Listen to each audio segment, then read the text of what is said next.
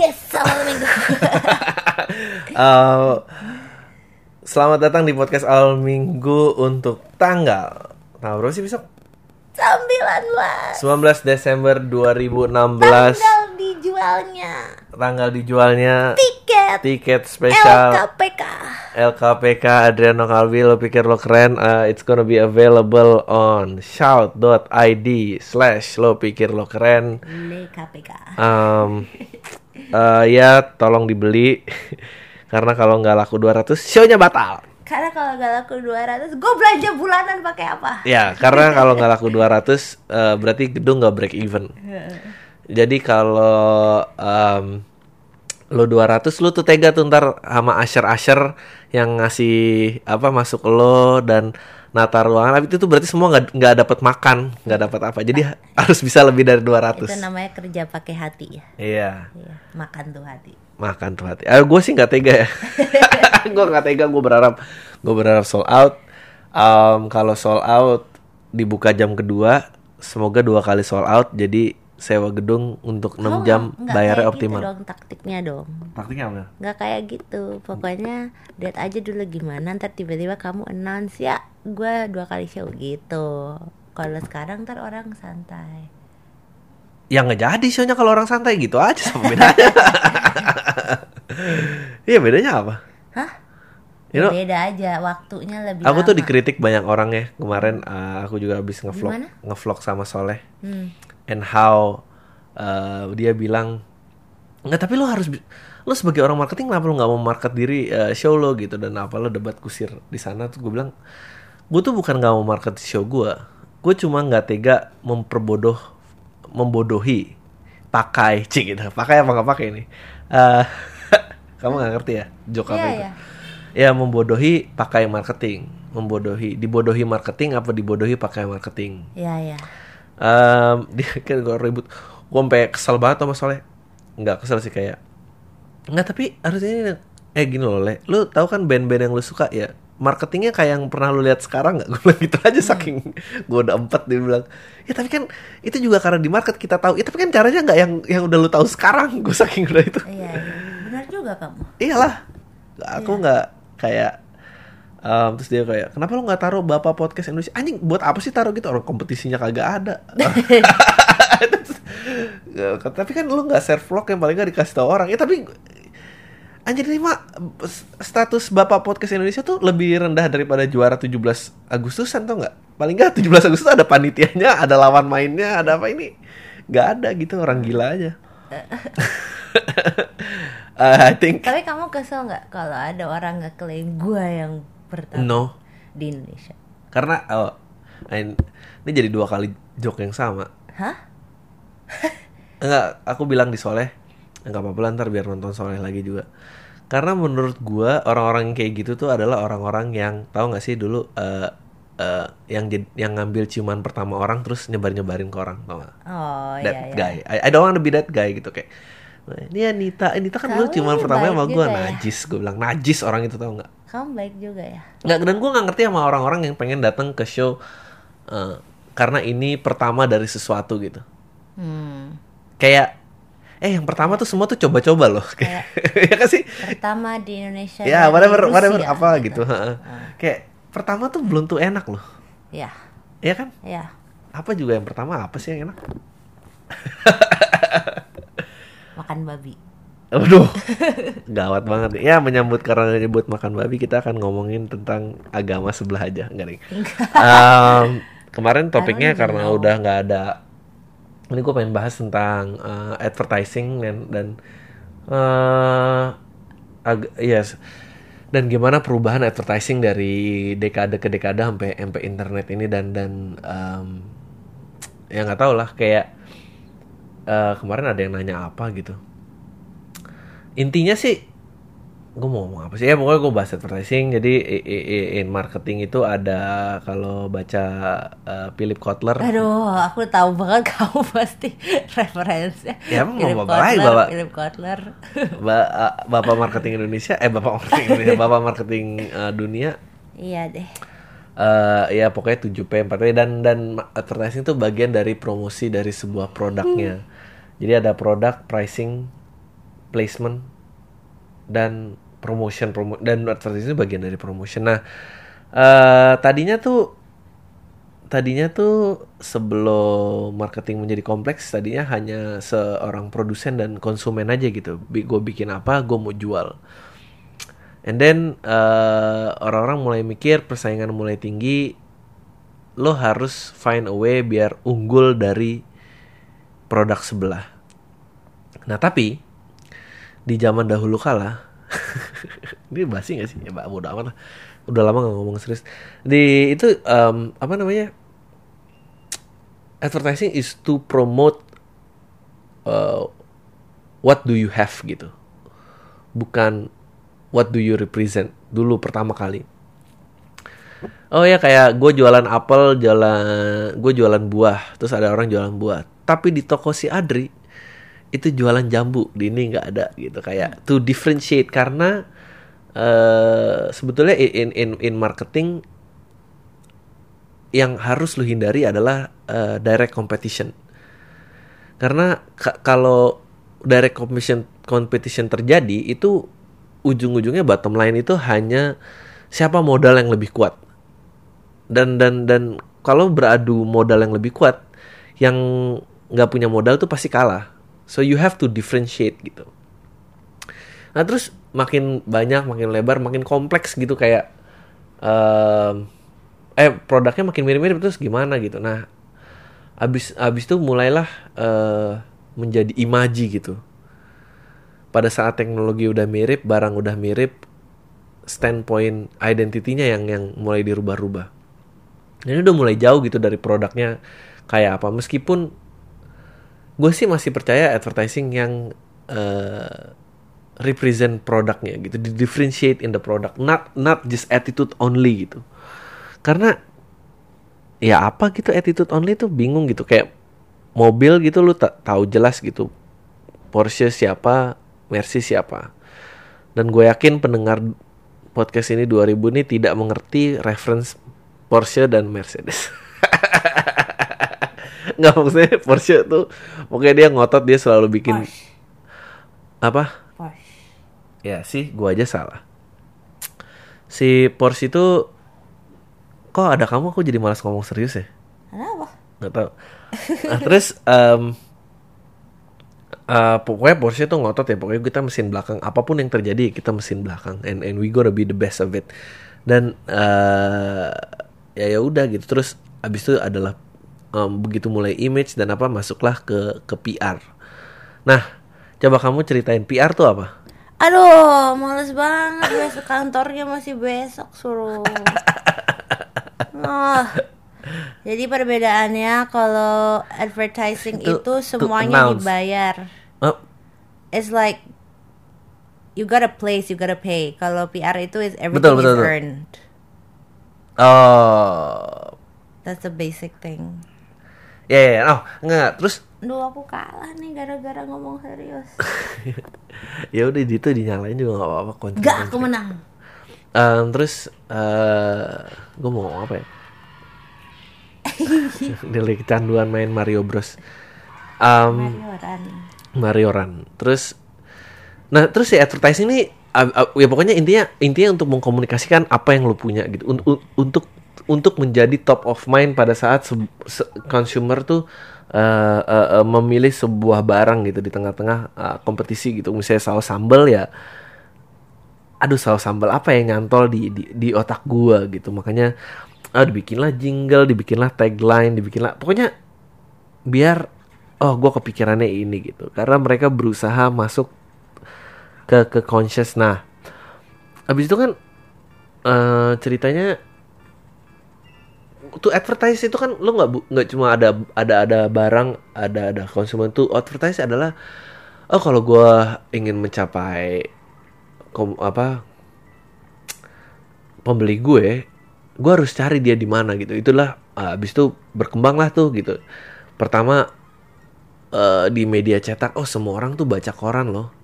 Yaudah deh kita mulai beriklan lah di koran mungkin gak ya? Ini tadinya koran itu adalah eh, sebuah produk tersendiri dia tidak tidak menjadi medium sebuah iklan di mana dia tadinya bisa ada market di mana kalau gue menjual informasi terbaru, em, terkini, tergres, terpercaya, orang-orang akan flock on gitu. Nah, habis itu eh, lambat laun eh, advertising mulai masuk karena oh ada orang-orang nih yang ngumpul di sini gitu. Mereka berusaha menginvade di luar juga gitu kayak oh di jalanan ini penuh oke billboard oh di, di jendela ini oke pasang poster oke ini ini and then jadi sifatnya selalu eh, mencari eh, orang-orang ada di mana. nah, kemarin tuh pertanyaannya apa yang bikin gue pengen bahas advertising? Ah, ada tau lah. Mau pertanyaan dari siapa? Lupa aku juga Hmm. Minggu lalu lah pokoknya gue bahas udah saking udah nggak ada ya topik gue udah lama nggak bahas topikal gitu. Oh, Nah, terus abis itu kan jalanan udah, surat kabar udah, terus kayak orang-orang nih, oh abis itu radio, radio juga tadi sebuah produk sendiri di mana eh, dia sifatnya kayak berita instead of cetak dia audio gitu, tapi eh, advertising melihatnya bahwa look itu adalah satu-satu cara untuk kita masuk ke rumah orang. Nah habis itu gimana ya caranya kita masuk ke rumah orang? Nah habis dari sini menurut gue eh kayaknya sebuah inovasi tentang produk yang menawar eh, yang pengen menjawab kebutuhan seorang konsumen tuh kayaknya udah habis sebetulnya. Sisanya adalah gimana caranya menggather audience so the advertiser could advertise. Eh, si- sang sang inovator atau si pembuat produk bisa berikan. Nah, abis itu keluarlah inovasi yang namanya TV gitu. Nah ini mulai nih masuk, eh, udah tadi udah masuk dari radio lah. Radio, terus em, masuk ke rumah tangga kita gitu. Nah TV itu nggak pernah dibuat demi keagungan orang berkarya gitu, di mana oh ini ada karya keren, eh, terus em, apa namanya kayak TV series keren ini apa yang itu nggak ada. Itu dibuat purely karena kayaknya ternyata kita butuh alat bisa masuk ke rumah tangga orang yang dihibur dan bisa diukur. Nah pada saat diukur itu itu di informasinya dijual lagi ke ke para pemilik produk dan inovator untuk mencari oke target gue ada di sini gue mau pasang iklan di sini. Nah so nah udah kayak gitu tuh eh gue masih don't mind karena nggak intrusif gitu. Semua tuh by oh ya udah kita nonton TV masuk rumah tangga ya kita juga tahu gitu. Em- emang emang itu diciptakan untuk untuk itu gitu. Emang itu dicipt- TV tidak pernah menjadi alat. Sisanya semua inovasi yang eh, eh, kayak koran radio apa itu semua tentang, tentang basicnya informasi. Tapi untuk menayang untuk merelay informasi produknya adalah itu. Tapi TV itu tidak pernah seperti TV TV consciously dibuat untuk menggather audience dan bisa dibombardir iklan. Em, ya habis itu udah mulai lah advertising. Berarti di, ada, di antara semua kita dong di mobil ada radio apa ini ini ini, ini dan segala macam. Nah, yang sekarang nyebelin adalah era menurut gua adalah masuk ke internet nih. Nah, nih internet ini ta- tadinya untuk merelay informasi dipakai buat uh, perang perang perang di mana ya? Gue lupa pokoknya. Um, karena radio frekuensi gampang terbajak uh, nggak mungkin lu nyarin berita taktik perang lewat TV dan adalah internet and sampai akhirnya dibuka buat umum. Nah yang nyebelin dari ini adalah how, how do we escape internet gitu? Um, semua service-service oh kemarin ingat gue ada yang nanya tentang uh, ke- apakah semua layanan internet yang bersifat gratis itu sebetulnya gratis? Enggak sebetulnya nggak gratis. Sebetulnya ada the idea adalah ya sama kayak tadi gitu gimana caranya kita membuat sebuah platform di mana ada orang-orang bisa kumpul di situ. Dan abis itu uh, gue akan bilang ke inovator uh, inovator dan produsen hey ini gue punya orang-orang banyak loh silahkan silahkan dibombardir dan segala macam ini nah em, kayaknya sih minta persetujuan kita ya dengan yang syarat ketentuan berlaku yang panjang itu nggak ada yang pernah orang baca gitu tapi em, gue Oke, eh, berarti semua sosmed itu purely nggak ada em, bukan sebuah karya lagi gitu. Udah udah berhenti itu itu sebuah magnet sebuah magnet untuk mengumpulkan audiens. So, gue punya a profile a certain nggak tahu ya internet tuh kayaknya nggak ada integrity aja menurut gue. Kayak semua yang ditaruh di sana itu eh itu demi demi kepentingan iklan gitu. Now they know exactly ke mana pun lo pergi, klik apa yang lo buka. em, dan apa lo lihat eh, kalau lo baru buka situs liburan terus lo buka Facebook lo itu semua pasti banner-bannernya jadi tawaran liburan dan eh itu sih gue masih nggak apa-apa karena menurut gue itu sosmed dia punya punya ini dan banyak fasilitas internet yang lain selain sosmed. Kalau lu stop sosmed, kalau lu nggak pernah nge-like sesuatu karena itu semua akan mereka populate yang lu like, yang lu post sebagai status, yang apa pun lah itu dia akan breakdown elemennya dan dia akan cari oh kira-kira ini berkaitan dengan ini gitu. Eh, the hashtag that you put, the apa pun yang bisa di retrace. Um, it, it, itu tuh gue masih nggak apa-apa. Yang gue keberatan itu sebetulnya adalah search engine, search engine yang eh ya Google gitu. Eh, Google nih, lu sign in nggak sign in nih ada terus gitu. Lu bisa sih kayak eh, selalu browsing di private mode. Makanya tuh private mode jangan cuma buat dipakai nonton bokep doang. Bisa buat yang lain gitu. Eh Anjir nih udah 16 menit boring juga ya. Abis ini gue baca pertanyaan aja. ya how do you escape search engine gitu dan ini tuh menurut gue kekuasaan yang yang teramat gila untuk ditaruh di, di dalam kepentingan swasta gitu. Em, dan yang mengerikan dari internet adalah dulu dulu advertising itu sebelum ada internet di- di- di- dibatasi dengan geografis.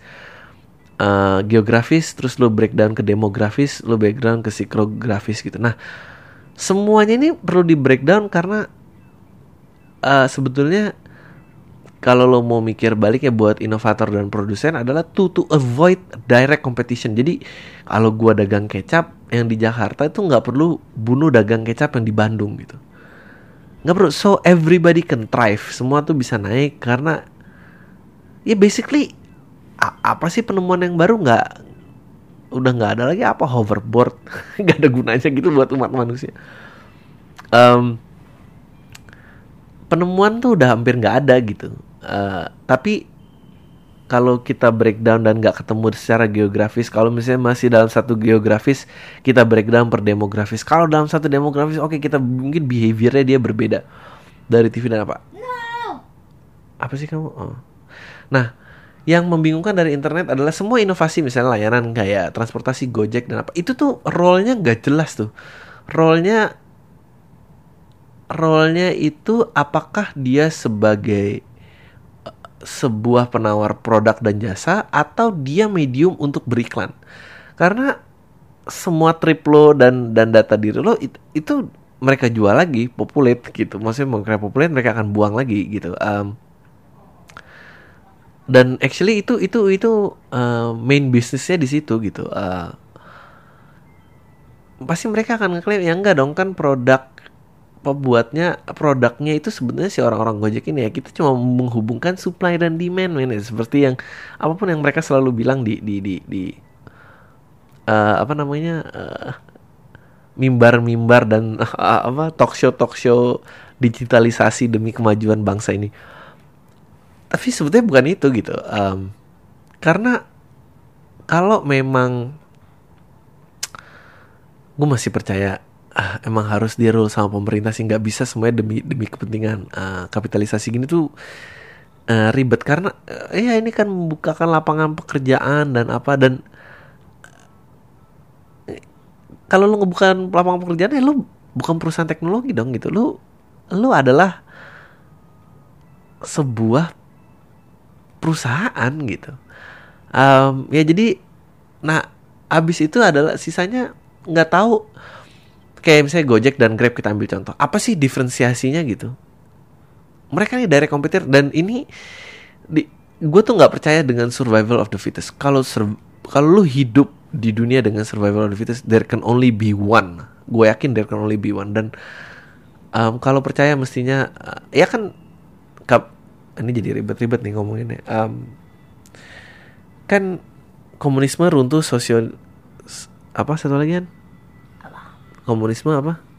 Sosialisme sosial oh ya sosialisme runtuh. Nggak bisa emang harus dengan kapital. Nah sekarang nih kapital kalau semuanya diadu dalam ruang maya ini ruang fisik, fisik tidak di, di, di tidak ada yang thriving di situ yang menang itu adalah cuma yang memiliki modal terbesar gitu. Dan dan dia akan jadi rasa saja dan nggak nggak akan ada pesaingnya gitu. Dan pada saat itu kalau memang mestinya kompetitor adalah yang melahirkan inovasi competition adalah yang melahirkan innovation eh, you actually in the long run lo membunuh. Inovasi sekarang siapa sih yang pakai search engine di luar Google tuh siapa gitu? Udah nggak ada. Um, dan kita nggak pernah ada masa di mana where we can navigate kalau emang dunia maya diperuntukkan untuk semua kita bisa menavigate dunia maya tanpa search engine. Nggak ada gitu. Gimana coba? Nggak tahu lah. Uh, gue nggak ngerti apakah hubungan gue dari tadi make sense tapi ya kira-kira uh, begitulah perubahan dari um, marketing gitu. Dan um, semua tuh demi pada saat sebelum ada internet orang berusaha tuh gimana caranya usahanya tuh biar biar thriving biar hidup selama lamanya it, so it can be a new thing gitu. Nah, saat digital ini kalau targetnya itu cuma dua. Nggak ada yang pernah uh, berusaha. Apakah emang misalnya gue nggak tahu. Saat ini sih kayaknya modalnya kuatan grab gitu. Kayak apakah gojek berniat untuk bercokol enggak itu gojek pada saat uh, consumer behaviornya consumer yang di dalam media itu punya nilai jual yang sangat tinggi dan dia misalnya diakuisisi dengan uh, perusahaan lain they, they don't give a fuck. Udah bodo amat gitu. Udah gue lepas dan the trouble is dengan menjual dan lepas itu terus nasib yang lo bilang tadi lo membuka lapangan kerja buat banyak orang itu terus orang-orangnya mau lo kemanain gitu. Here's another thing about nggak tahu ya gue gue ngejalanin usaha keluarga gitu dan gue dying banget untuk nggak nggak tutup ini gue mungkin sentimental tapi gue juga percaya digital tuh mereduce the value of human life gitu. Kalau lu punya kantor ukurannya 10 orang, kalau lu tahu semua orang makan dari situ dan lu kenal keluarganya, lu lu akan berusaha setengah mati untuk 10 orang ini nih hidup nih. Dan digital tuh semua number saja nggak nggak nggak akan ketahuan dia tuh apa value hidupnya. And I think that's why di internet juga orang-orang bisa menjadi uh, the meanest troll yang pernah ada gitu. Kar karena nggak ada karena nggak ada pandangan manusianya gitu. Makanya semua setiap ketemu tuh adalah beda. Ya gak sih? Um, but I don't know um, uh, ya intinya semua sih akan akan diambil alih oleh robot dan semua pekerjaan dan tidak dibutuhkan lagi.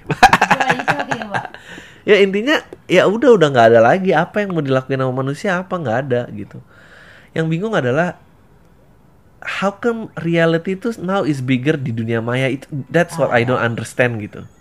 In in business wise ya kita nggak ngomongin kayak kalau traveling dan apa dan segala macam hmm. masih masih banyak lah gitu. Sekarang how to aduh nggak tahu gue dulu dulu uh, zaman advertising agency sebelum sebelum ada digital advertising kayak gini itu ada tuh gitu orang-orang Indonesia yang yang tahun 90-an lah gitu uh, bangun advertising agency kan kalau perusahaan luar mau ke sini kan dia harus akuisisi perusahaan lokal. Ya untuk untuk di misalnya oke oh diakuisisi dan terus thrive bareng berdua bagus. Tapi banyak juga yang niatan biar dibeli untuk dimatiin aja kompetisinya. And that's fine tapi itu itu nggak nggak nggak nggak akan tapi itu tidak secepat dan dan sebesar sekarang sih. Ya itu aja sih um, so intinya sih ya inovasi sebetulnya udah nggak ada. Anything that you see itu adalah di internet. Ya itu benar. Tapi uh, there's also semua inovasi digital dalam internet itu semuanya kembali ke prinsip tadi tuh advertise gitu mencari crowd berkumpul di paling banyak di mana. If it's about Facebook dan ini ini crowd Facebook. Twitter ini ini ya udah di sini. Twitter nggak akan menjadi benda yang bertahan gitu. Em, tidak akan ada tidak akan ada blogger gitu. Maksudnya blogger youtuber whatever fuck there is yang itu um, youtuber adalah mungkin karena nggak ada vi- video tapi kayak kayak blog ntar itu akan mati. Ntar YouTube gue rasa juga akan mati once ada format yang lain gitu. Once crowd gatheringnya itu ada di di tempat lain. So iya jadi ya itu sih sedihnya. Inovasi itu udah nggak ada. Even even even even uh, yang tadinya alat komunikasi handphone lo yang pure diciptakan untuk berkomunikasi now it's also a medium to advertise gitu. So it's not it's not ya udah bukan buat bukan menjawab lo lagi gitu.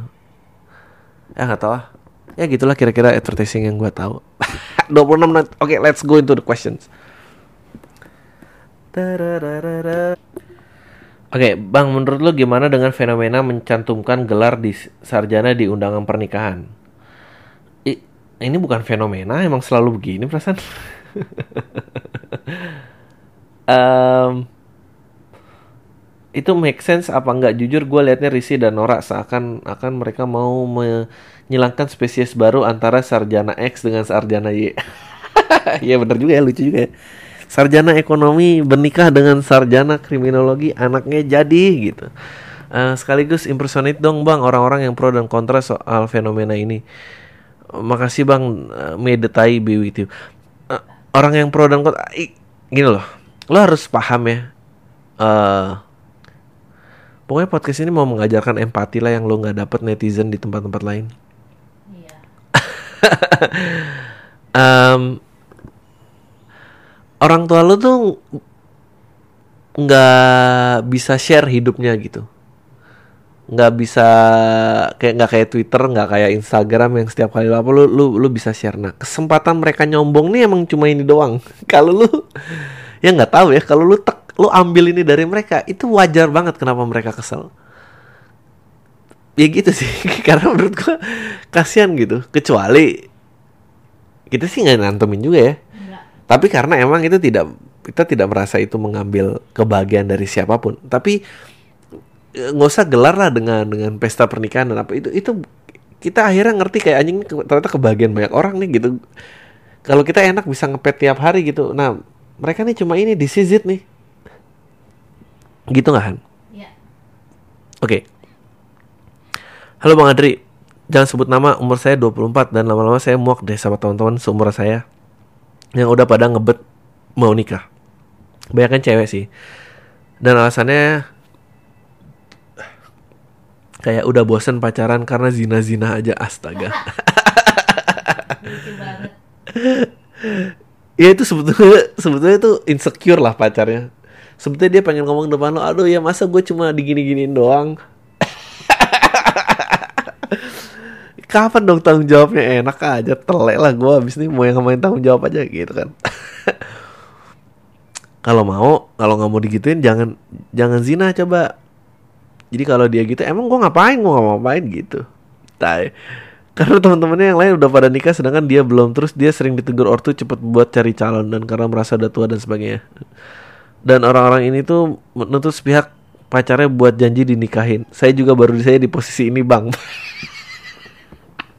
Kasihan ya.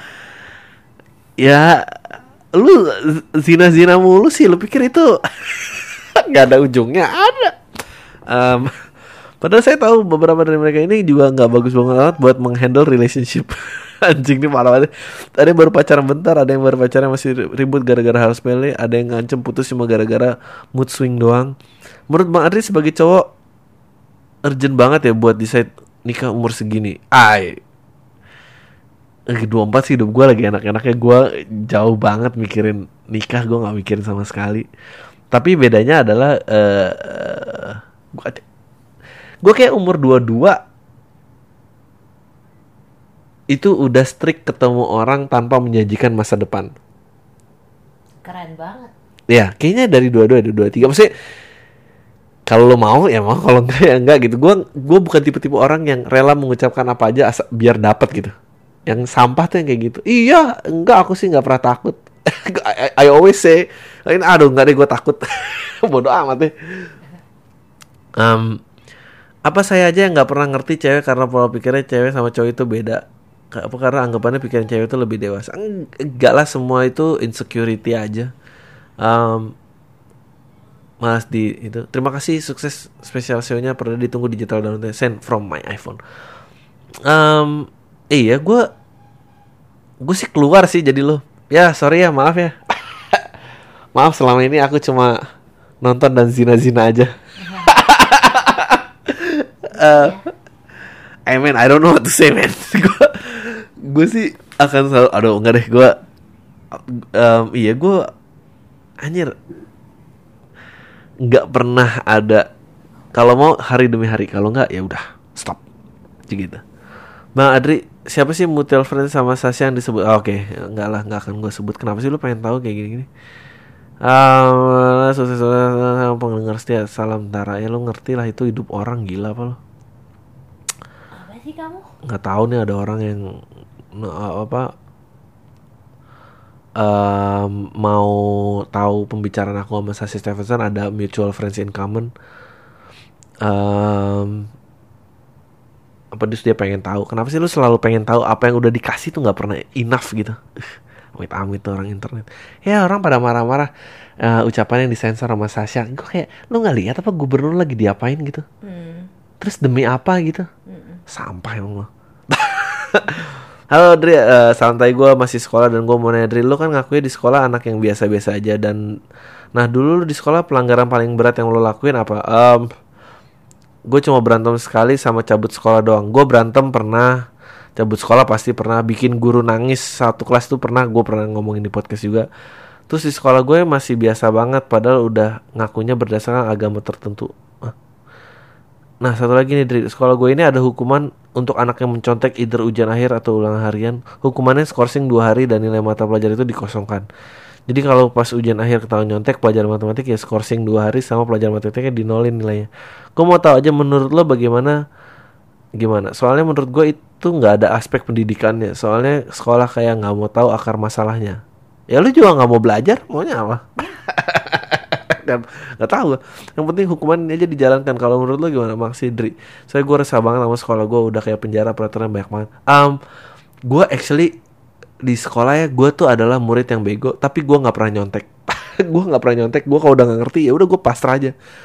Gue pernah sampai dipanggil guru ya at least kamu nggak mau nyontek apa? Gitu saking dia kayak nggak melihat motivasi sedikit pun dari gue tapi begini loh lu tuh juga maunya apa gitu? Maksud gue uh, kalau lo mau nyontek ya lo jangan ketahuan lah gitu. Sekarang gurunya kalau ngeliat lo dia harus ngapain kayak nyemangatin? Ya nyontek terus. Eh, maksudnya apa gitu? Pilihan yang dikasih ke gurunya tuh apa gitu? Nggak ada gitu. Ya mungkin hukumannya salah tapi di, dia sebagai aparat ini harus bertindak. Gimana? Lu you're not leaving him any choice. Makanya kalau mau nyontek harus ini kalau gue waktu itu terlalu malas gue sampai nggak mau nyontek sama sekali. Gue kayak ah udahlah nol aja lah pak gitu. Terus gue jadi debat gitu gue kayak um, loh kamu ini nggak peduli banget sih gini, gini ya sekarang bapak mendingan saya jujur nggak ngerti ini saya nggak nyontek apa bapak 10 nyontek? Ya kalau nyontek dia 10 kan saya nggak tahu. Gak nggak dia nggak ngomong gitu. Cuma dia kayak Hah, bingung aja sama gue kayak berdebat tiba-tiba ngomongin filosofi. Bapak mendingan jujur nol apa ini? Nah inilah kenapa kalau kehidupan nggak ada. Tadi tuh aneh loh. Iya gue juga gak ngerti. Ya emang gitu ya sekolah. Itu lah namanya masih anak kecil. Ntar kalau udah gede tuh baru bebas. Emang. Apa? Ya itu ya masalah menurut aku hukumannya udah lebih baik daripada disetrap gitu. Iya dulu. Diskorsing sama di nolin tuh emang udah pantas kalau lo Iya, lu harus tahu jangan gue sekolah digampar men. Iya. Digampar, public humiliation, lu mah. Iya. Lu millennials nih taunya apa? Tahu akar masalah emang nggak perlu tahu orang lu nyontek. Ya emang gitu sekolah tuh emang gitu. That's such a weird email. Ya. Makanya berhenti aja lah jadi art. Jangan jangan jangan sekolah aja. Jangan sekolah. Bang gue ngeliat Twitter Aco dibully gara-gara belain Kemal. Ini yang lu bilang kan kalau netizen serem-serem dan belum siap sama internet. Ini cost by fame. Uh, what do you do kalau fame lu udah kayak Aco dan terus ada yang kayak gitu? Please Kenapa don't stop the podcast. Kok nggak ngerti? Um, Gue gak ngerti nih Kemal kelakuannya ngapain terus ada yang bilang entah di mana letak komedia pasti dari baca gue unggong-unggong di, nggak dikasih makan sama minum tapi jempol pengen ngetik. Adekku sayang jawaban kok nyambung apa sih? Apalah pokoknya acok berat sa- eh, ribut sama orang gara-gara belain Kemal. Em, nggak ada hubungannya sama anak dia loh nggak usah bawa anaknya lah sama aja ternyata mikirnya sama anaknya ya I don't know kalau gue jadi acok. Ah kalau gue jadi acok fame gue udah kayak acok. Eh, nggak tahu ya gue sih. Gue jarang gue tuh nggak suka cari sensasi gitu. Kalau ada siapa well gue kebetulan kenal personal sama Kemal jadi tapi maksudnya kalau dia ngapa-ngapain ya gue nggak tahu gitu kayak harus ngapain dan Soto ya. dan gue malas belain juga sih. Gue nggak pernah belain siapa-siapa gitu. Ngapain belain? Salah sendiri lah lo yang buat lo yang tanggung jawab. Gue tuh sangat individualis sebetulnya gue nggak peduli sama orang-orang. Tapi personal level gue peduli. Tapi kalau di internet ya lo sendiri sendiri lah bangsat lo gue nyari follower 9000 ribu aja nggak nyampe nyampe terus gue harus judikan ini semua dengan belain lo gitu. Gitu garing apa yang gue lakukan jadi acok? Mungkin gue diem aja sih. Gue even nggak tahu Kemal tuh ngapain. Em, ya gue punya kehidupan ya. Gue nggak on nama apa aja yang kejadian di internet. Halo Bang Adri, salam tay, gue Rizky Bang. Nih email kedua gue, nih gue mau tanya Alat untuk merekam suara lo yang Oke kayak Bang Adri pakai Aduh, ini lagu soalnya gue mau wawancara gitu Penelitian buat ngerekam pakai HP Kayaknya kurang puas sih Apa sih buat survei gitu Iya, penelitian? Zoom handy recorder hampatin Tapi ini gede banget loh Ada yang mono kecil Zoom recorder yang kecil Cari aja Ini gue juga mau nanya pendapat tentang Bari Tentang dua federasi olahraga favorit Indonesia PSSI dan PBSI Yang dipimpin oleh orang berlatar belakang militer Bahas Dipa memang terima kasih Apanya yang mau dibahas? Saya selalu bang Dikirim dari 3, 5, 10 saya Topik yang aneh. Eh ya gue ngerti nih Dia well Gue senang ada PBSI karena kalau itu ada PBSI jadi ketahuan boroknya PSSI Eh, Meskipun abis itu jadi diskors ya. Em, Gue tidak percaya ada dua liga. Em, Tapi ya Gak tau lah olahraga tuh susah banget men. Disubsidi Salah udah kelamaan gak bisa generate crowd sendiri. Dilepas subsidinya Bingung gimana bertahannya karena udah lama nyaman dengan subsidi. Em, kalau menurut gua kembali lagi ke media yang salah waktu itu dari awal adalah waktu mulai aduh gue tuh sering banget nih ngomongin ini. Mestinya dari dulu ya kan da- baru di atas 98 daerah punya otonomi daerah masing-masing dan punya media dan beritanya sendiri gitu ya. Am, waktu itu media cuma di Jakarta maksudnya bercokol di Jakarta tapi media nasional. Nah sebetulnya media nasional itu tidak boleh. Tidak media nasional tuh hanya boleh dipegang pemerintah dan untuk eh, kayak darurat pengumuman presiden itu ngomong nasional tuh. Nah kayak kayak uh, gubernur DKI nih diberitain lagi ngapain. Ah, orang daerah boleh nonton tapi porsinya di daerah gitu. Lu harus ngomongin pilkada lu sendiri. Nah kaitannya ke olahraga tuh kenapa eh, susah? Karena untuk nge-reach audiensnya gimana kalau semuanya nonton eh, TV nasional gitu. Dah Em, mestinya idealnya adalah event event kesenian olahraga yang bisa mengumpulkan orang-orang lokal itu untuk ditayangkan media lokalnya dan disupport oleh uh, produsen-produsen lokalnya untuk beriklan. That's how lu keep roda ekonomi berjalan. Kalau semuanya dipul ke Jakarta kayak gini nah ini emang ribet nih. Makanya impactnya di olahraga ada. Gue kalau gue tinggal di kota luar dan gue cinta sama tim gue dia tanding ini ada gue mau loh kalau gue tahu informasi tapi kan nggak ada gitu. Udah nggak keren lagi. Nah ini damage-nya tuh banyak banget gitu. Siapa sih yang mau nonton? Eh olahraga tuh kan harus ada relationnya ke lo gitu kan. Terutama tentang geografis. Sejauh ini masih geografis ya. Kalau lu nggak punya yang mau dibela dalam geografis lo lo ngapain nontonin gitu ya gitulah kalau mau tanya pendapat gue hmm, kalau ditanya tentang berlatar militer ya gue juga nggak ngerti itu apa hubungannya banyak juga ini Um, bang, apa tanggapan lu soal perang atau konflik kampret yang harus terjadi sebagai milenial labil dengan umur 20-an? Gue bingung aja dengan semua ini. Gak bermaksud sara, tapi sebagai muslim yang paling nyantol di gua ya contoh aja Rohingya, Aleppo, Syria, no offense ya lah. Banyak kali pembantaian di tempat lain, ngapain lu peduli orang jauh di sana, Papua juga masih miskin dan lain-lain. Lingkungan gue cukup religius sehingga gue hampir selalu kebanjiran newsfeed soal ginian dan gue pikir nggak ada salahnya kita ikut mikirin mereka sesama muslim atau sesama manusia. Yang paling nggak bisa gue pahami adalah soal siklus aja. Teori siklus di sosiologi yang beranggapan bahwa fenomena yang ada di masyarakat cuma ulangan dari fenomena yang dulu. Eh, kita perang dulu kita perang salib kemudian di Eropa perang banyak ekspansi dengan spirit gold glory gospelnya kemudian World War One World War Two mungkin World War Three. Yang gue bingung adalah emang lagunya Imagine Lennon sebegitu sulitkah untuk diterapkan? Anjing jauh juga ya pemikiran lo dari ke mana perangnya uh, menurut gue lagunya John Lennon tuh salah. I think it it is in human nature to fight. Uh, kalau nggak ada agama atau apa pun kita we always gonna find a reason to fight. I think that's just the truth sih menurut gue um, uh, ya nggak ada country nggak ada apa ribut pasti nggak mungkin nggak ribut. I don't think um, satu-satunya cara untuk nggak ribut adalah menurut gue manusia jangan sebanyak ini dan jangan semuanya terkoneksi sih. Itu bagaimana cara menjaga perdamaian sih? Kalau emang ini emang gini. Apakah kita sebagai orang di luar sistem cukup ngasih like dan share di sosmed atau semua tragedi kemanusiaan dia ataukah harus dilawan secara bareng-bareng dan dimulai dari diri sendiri ya nggak sih? I don't, I don't know, I don't know pertanyaan lu berat banget bangsat. Ah. Gak tau gue Gue harap gak usah diomongin serius Karena gue paham banget atmosfer yang dibawa podcast lu Laughing about something together I just wanna hear your opinion as an adult Thanks Send from my uh, iPhone. Uh, um, uh, menurut gua kalau lu peduli tentang Rohingya Aleppo Syria, um, I, I, I think itu hak lo. Um, I, uh, gue juga benci orang-orang itu yang yang selalu condescending about other people uh, tentang concern orang lain. Uh, ya semua pilih, pilih punya panggilannya masing-masing kali, I guess. Um, kalau tentang peperangan I don't know I just I think people wanna fight people wanna fight um, kayaknya kita nggak pernah ada sistem di mana um, semua tuh harus hierarki gitu harus ada lebih baik lebih buruk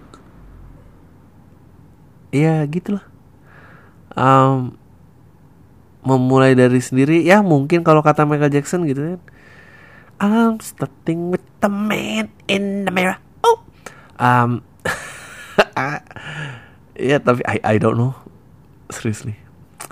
Oke, okay, Dri. So here we go. Laughable. Eddie Murphy didn't play in Police Academy. What are you talking about? Kamu rasis banget sih. Awkward defense. Oh ini ya, ada orang yang mereview dari podcast waktu minggu lalu ya. Penting nggak penting seks before marriage kasihan nama yang gini-gini nanya ke komedian posting foto bareng diskon yang bikin gue yang berhenti ngepost kehidupan pribadi gue ya emang eye opening perubahan musisi idealis jadi tajir eh musisi tajir belajar miskin juga aneh misalnya pengen denger pam dengan tamu Hans Tarigan ah, nggak tahu. Like nggak tahu adalah the, some douche in, on internet yang ngerasa selalu benar. Gue gue gak tertarik dengan Hans Davian asli. Nggak ada ya. Ih ngapain gue undang? Itu mah Hans mah udah nggak ada sisi lain. Itu yang lu lihat tuh emang dia begitu aja emang udah gitu. Ih ada dus Enggak lu pikir lu keren banget Hans Davian Eh enggak sih gue gak tau gue gak kenal dia. Tapi I guess Semua katanya katanya adalah Firman. Gue sih gak pernah kayak gitu ya. Bisa masuk dari macam-macam politik Martial arts, stand up comedy scene Dan lain-lain. Dude the guy just trashing stand up gitu. Ngapain gue pengen di trash sama dia juga? Kalau lu bilang oh ya tapi kan um, uh, Arman Dhani I don't know kebetulan Arman Dhani suka. Lu you know gue tuh nggak pernah gue nggak pernah uh, ada mungkin dulu ada kali awal-awal kayak oh ingin menunjukkan nih stand up this is my brand gue beda dari yang lain bla bla bla dari du dari du uh, untuk impress orang-orang idealis nggak uh, pernah gue kayak Armandani suka gue seneng tapi kalau Armandani bisa gue tuker sama 20 orang yang bayar tiket gue besok gue tuker sih. Ngapain? Se sehebat hebatnya opini Armandani dia cuma satu orang. Gue sekarang mau bayar gedung pusing. Uh, bang minta saran dong progya yang bagus untuk jurusan bahasa Inggris. Makasih ya bang. Pro, perguruan. Progja progja program kerja. Program kerja? I don't know. iya kali program kerja apa sih jurusan jadi bahasa? translator aja. Uh, ambil oh, iya, iya. sertifikasinya. Ambil sertifikasi ambil di ambil hukum kalau perlu. UI, uh, Salemba. Medis juga perlu tuh banyak banget kerjaannya. Kalau bisa jadi translator untuk hukum dan medis itu banyak. Oke. Okay. halo bang Adri. Teori konspirasi apa yang paling lo ingat? Dan apakah lo tipe yang percaya sama hal-hal semacam itu? Oh.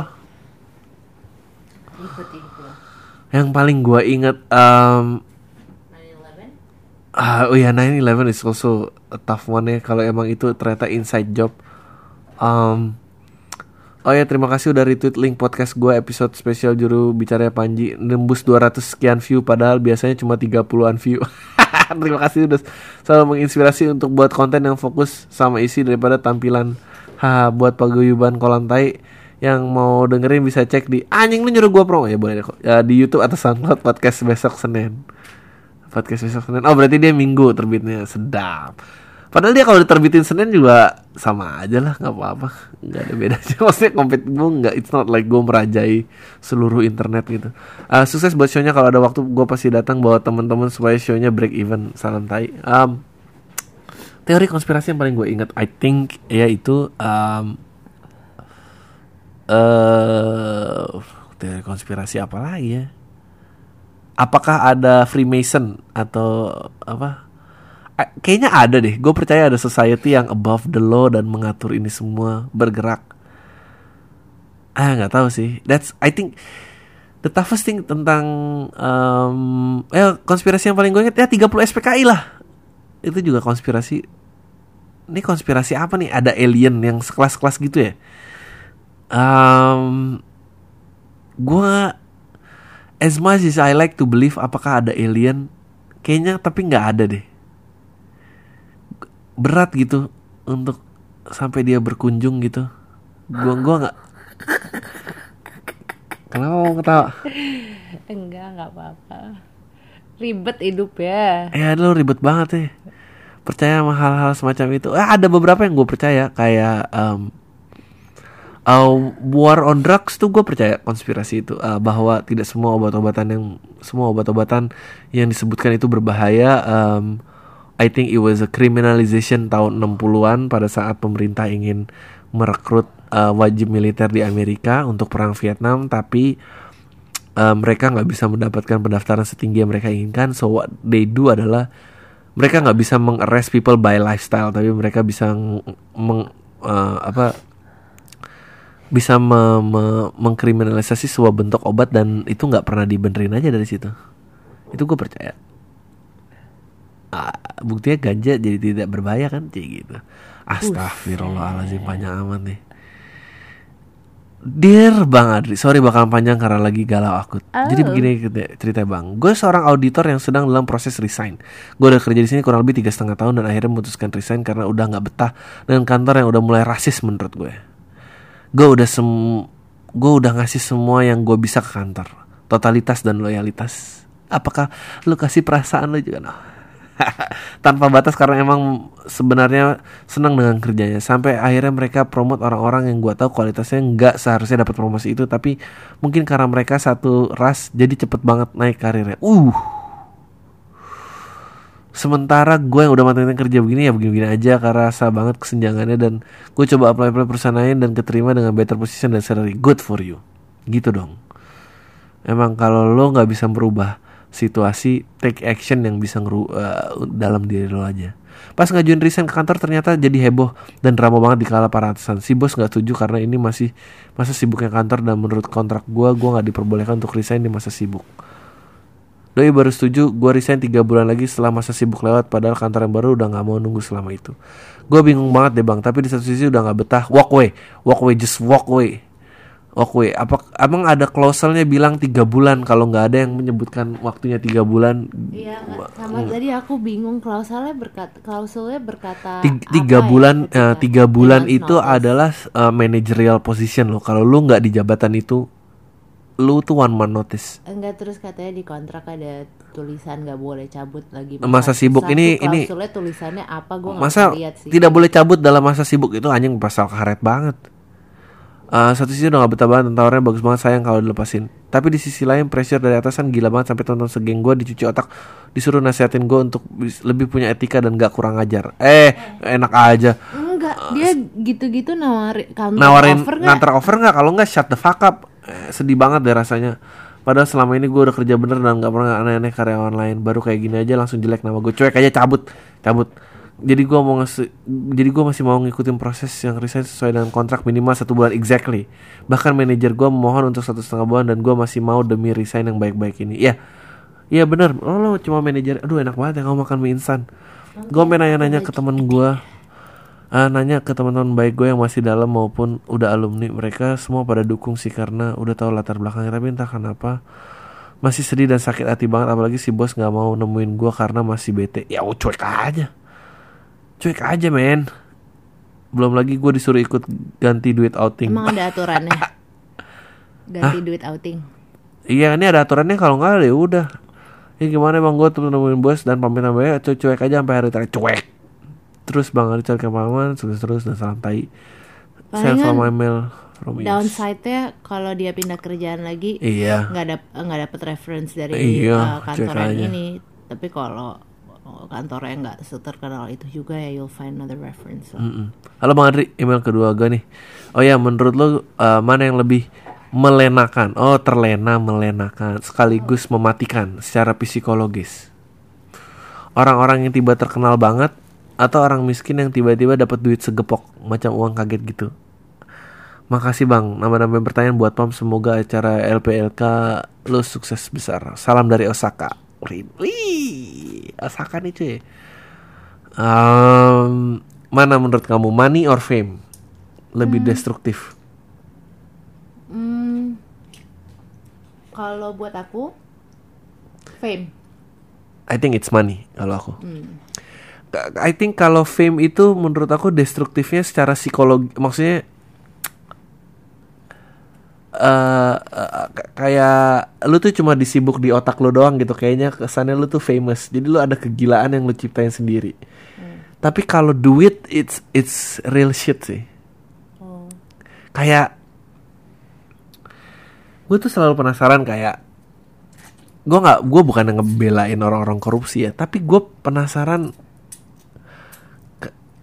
apakah kalau kata Sam kan everybody has a price? Ya itu dia sangat eh, mengecilkan banget orang-orang. Gue I like to think gue nggak punya price. Tapi gue pengen lihat juga kalau gue di meja kayak Han, Han ini 2 triliun. Tapi kamu nggak usah ganti rugi eh, korban lapindo. Kalau pilihannya kayak gitu tuh gimana gitu compare to fame fame tuh fame tuh ya pasti ada lah kalau misalnya tadinya nggak dianggap dan apa jadi fame nggak nggak ini tapi you can buy fame with money hmm. Hmm. Han kamu nggak tahu ada miliarder kaya dari poker terus dia jadi Instagram seleb kerjaannya itu cuma posting dia beli senjata apa sama tidur sama cewek-cewek party terus telanjang gitu-gitu. Itu duit banget tuh money talks. Hmm. dan tapi dia di interview kayak gue udah sampai titik di mana kayak dulu semua cewek sih gue sikat. Tapi kalau sekarang kayak ya kalau gue pengen aja lah. Kayak ternyata emang nggak nggak ini tapi nggak tahu ya. Fame tuh terlalu berlayer ya menurut aku. Iya fame terlalu bener like like fame comes with mon- with money kalau kayak belum tentu terkenal kecuali kecuali ke gap ngapain gitu. Nggak, dan, dan menurut gue fame tuh masih kayak gini kayak yang yang lu cederai itu cuma diri lu. Kalau money tuh lu bisa mencederai orang lain. Let's say kayak fame kayak lu tidur sama dia biar jadi bintang terkenal itu mungkin lo lakuin tuh karena ya udah ngorbanin itu tapi kalau duit tuh kayak ya tadi ini 2 triliun kita nggak pernah ngomongin korban lapindo lagi ya gitu kayak anjing itu gimana ya gemeter ya Ya, oke. Eh, bang, gue laki-laki usia 23 tahun. Saat ini gue mengumumi hubungan dengan seorang wanita yang setahun umurnya di atas gue. Hubungan kami berdua udah berlangsung hampir 3 tahun. Hubungan ini dari awal berjalan dengan baik sampai akhirnya 6 bulan terakhir ini dia baru kerja di salah satu bank nasional di Jakarta. Dia suka marah dan menjauh dari gue tanpa sebab. Yang gue tahu dia suka kerja lembur sampai larut malam jam 10. Ketika gue tanya kenapa dia begini, dia jawab gue juga nggak tahu kenapa gue, gue kenapa oke gue mau nanya sama lo bang sebagai laki-laki yang sudah berumur matang ini lo lihat permasalahan ini karena apa jujur gue nggak tahu apa penyebabnya apakah karena gue nggak begitu tahu dengan karakter wanita karena gue bisa dibilang orang yang menjalin hubungan sama orang lain yang nggak pernah sebentar. Thanks bang udah dibacain salam tai. Menurut kamu karena apa? Eh nggak bisa asumsi lagi. Ya ini susah banget ya. 6 bulan terakhir di bank apakah dia deketi orang kantor baru? Cie. apakah Kok dia bilang di Jakarta pindah kota apa gimana? Overwhelming Mungkin- banget lah gitu. ya mungkin overwhelming mungkin jauh gue sih mau nganggap selingkuh biar lucu aja tapi kayaknya sih enggak ya Enggak juga belum tentu. iya mungkin overwhelming 24 Hmm, tahun ke bank di Jakarta terus udah kerja belum? pressure lain Dia, udah kerja belum? nggak tahu belum Kalau kayaknya dia belum kerja atau iya eh, nggak eh, apa ya? Atau lagi nggak sama pace-nya iya benar sama perempuan ini kemungkinan dia ilfil aja emosian bawaannya sama lo. ya dulu dulu gue juga kayak gitu. Gue Umur-umur segitu kalau beda pace dikit pasti eh, ya gitulah. aku pernah em, apa namanya masa di mana eh, karena kuliahnya cepet jadi kayak eh, pacar masih SMA padahal jaraknya cuma dua tahun pacar masih SMA aku udah kerja. Eh, itu juga gue jadi frustasi sih sementara gue pengen ngomongin kayak anjing gue tabungan gue gimana nggak apa tuh sedang aduh aku tuh besok mau ulangan kamu ngerti gak sih aku nggak boleh pulang malam kayak anjing apaan sih nih gue ya mungkin kalau itu ya gitu Ya lo tanya lah. Iya lo tanya lah. Orang-orang ini tuh nggak mau nanya pasangannya apa gimana? ya Allah, banyak banget ya pertanyaan. Oke. Aku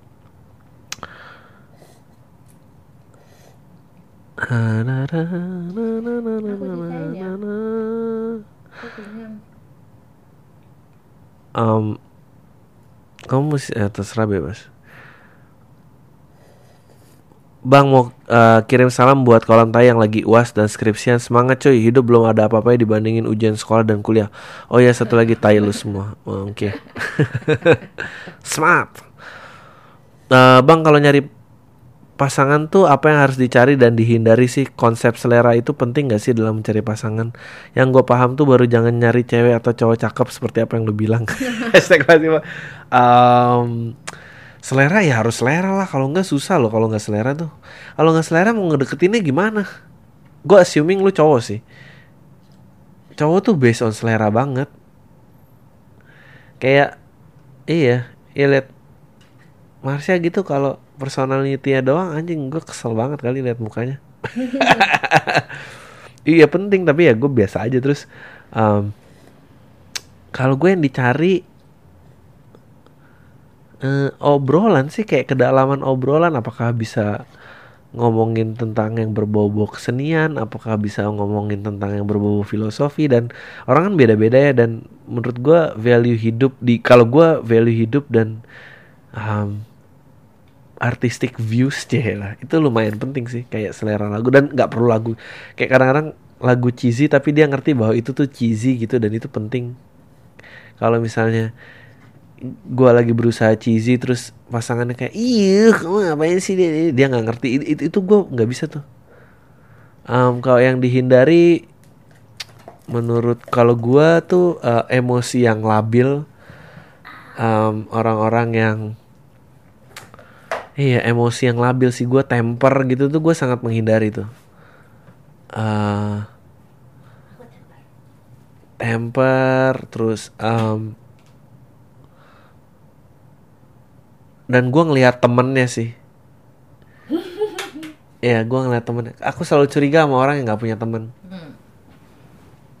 karena anjir ini orang mau ngapain gak punya temen ya? Gitu kayak tapi kalau temennya bisa lo handle kira-kira dia nggak jauh dari situ. Ya gitulah kira-kira. Bang kenapa sih orang banyak banget yang benci sama pasukan daster putih? Jangan dibaca FPI ya udah jadi dibaca. Jawab di pang ya bang. Thank you.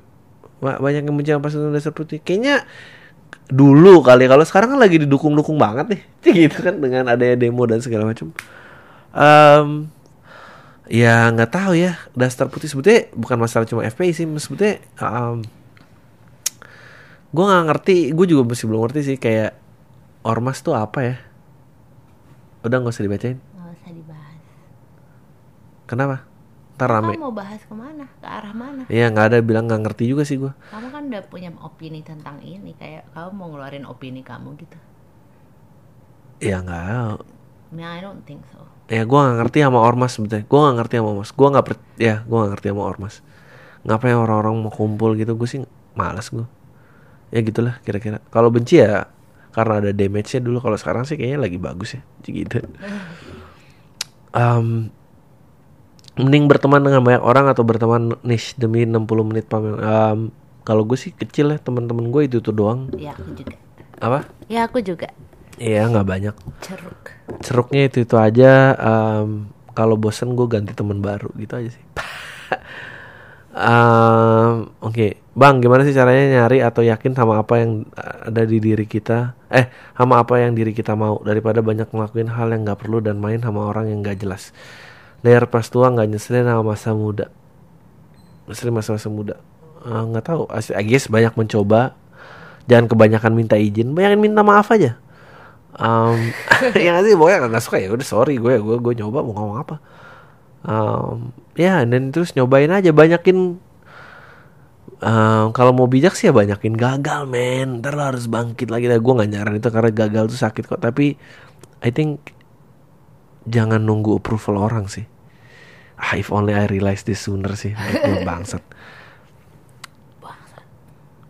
Ah, ah, Hai Dri, lu tahu film Life of Pi nggak? Lu termasuk orang yang percaya di cerita yang ada harimau-nya atau cerita yang versi orang? Dan menurut lu pulau itu representasi dari apa? Jawab di pam pertanyaan soal Life of Pi. Um, kalau gue Life of Pi, gue percaya orang itu kayak survivor. Itu itu delusionnya dia. Kayaknya dia makan ibunya. Iya dia makan ibunya demi bertahan. Jadi ibunya di mana emang ibunya ikut ya pokoknya dia makan orang yang ada di perahu entah ayahnya apa siapa pokoknya semua itu gue percaya em, eh, dia ngelakuin banyak dosa di yang nggak boleh entah either makan orang atau no apa. you're miss you're mixing it up with the the story about the whale in Nantucket. Oh enggak tapi life of Pi juga yang dia naik perahu. Sebetulnya itu nggak ada nggak ada nggak ada harimaunya nggak ada harimaunya. Itu orang lain itu. Aku ngomongin apa sih tadi? Yang yang paus gede itu apa ya iya iya iya, yang itu dia. cerita lumayan legendaris. Legendaris yang itunya pada makan orang terus dia nyimpen yang kita nonton itu. Iya. Moby Dick yang Moby cerita Dick, Moby Dick ya ya eh kayak- di- dia pokoknya itu cuma khayalannya dia doang. Dia sebetulnya udah udah nggak tahu ngapain aja. Lu sama kolam tai love and hate relationship ya? Kayak pas dibilang istri lu jadi co-host bla bla jawab di podcast aja. Iya emang love and hate. Karena I don't know kadang nih kolam tai masih jadi netizen pada umumnya. Aduh nggak tahu lu ngapain sih pengen aduh nggak tahu. Duh, ya ya lu terus berharap aja gitu. Nggak akan dapat ah udah. Oke nih kita um, it's, it, udah sejatuh jam 4 menit. Ah, um, uh, kemarin banyak yang mau minta kita main gitar dan nyanyi ya udah kita nyanyi aja ya semoga bagus um, gue udah mulai ser serak Uh, Serserbas. Um, pick gitar aku mana ya? Aduh, nanya lagi udah hilang berapa kali. Oh ini dia nih. Ini. Kamu pakai earphone loh. Hati-hati. Durasi, durasi. Nggak apa-apa. Oke. Oke, one. Ah, eh, eh, kamu yang pertama apa aku kedua? Kamu. Oh. Ini lagu salah satu lagu akhir tahun favorit kita. Um, ya uh, kit, ska, ya gitu deh. Lagunya apa ya?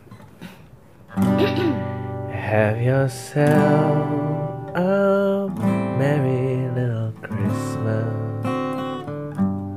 Let your heart light. From now on, our troubles will be out the sun.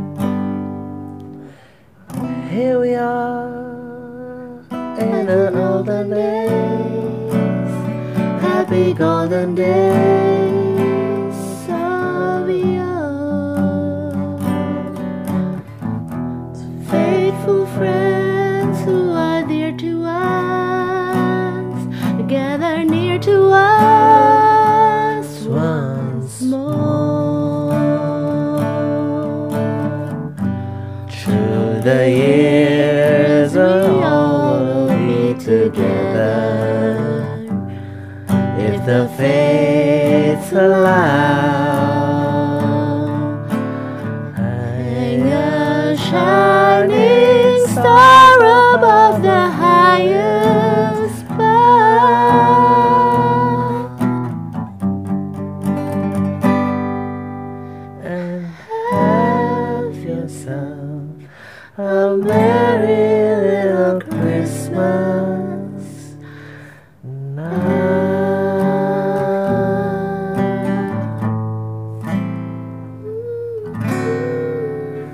udah itu aja. Have yourself a merry little Christmas dari kita. Uh, Tayo lu semua. Deh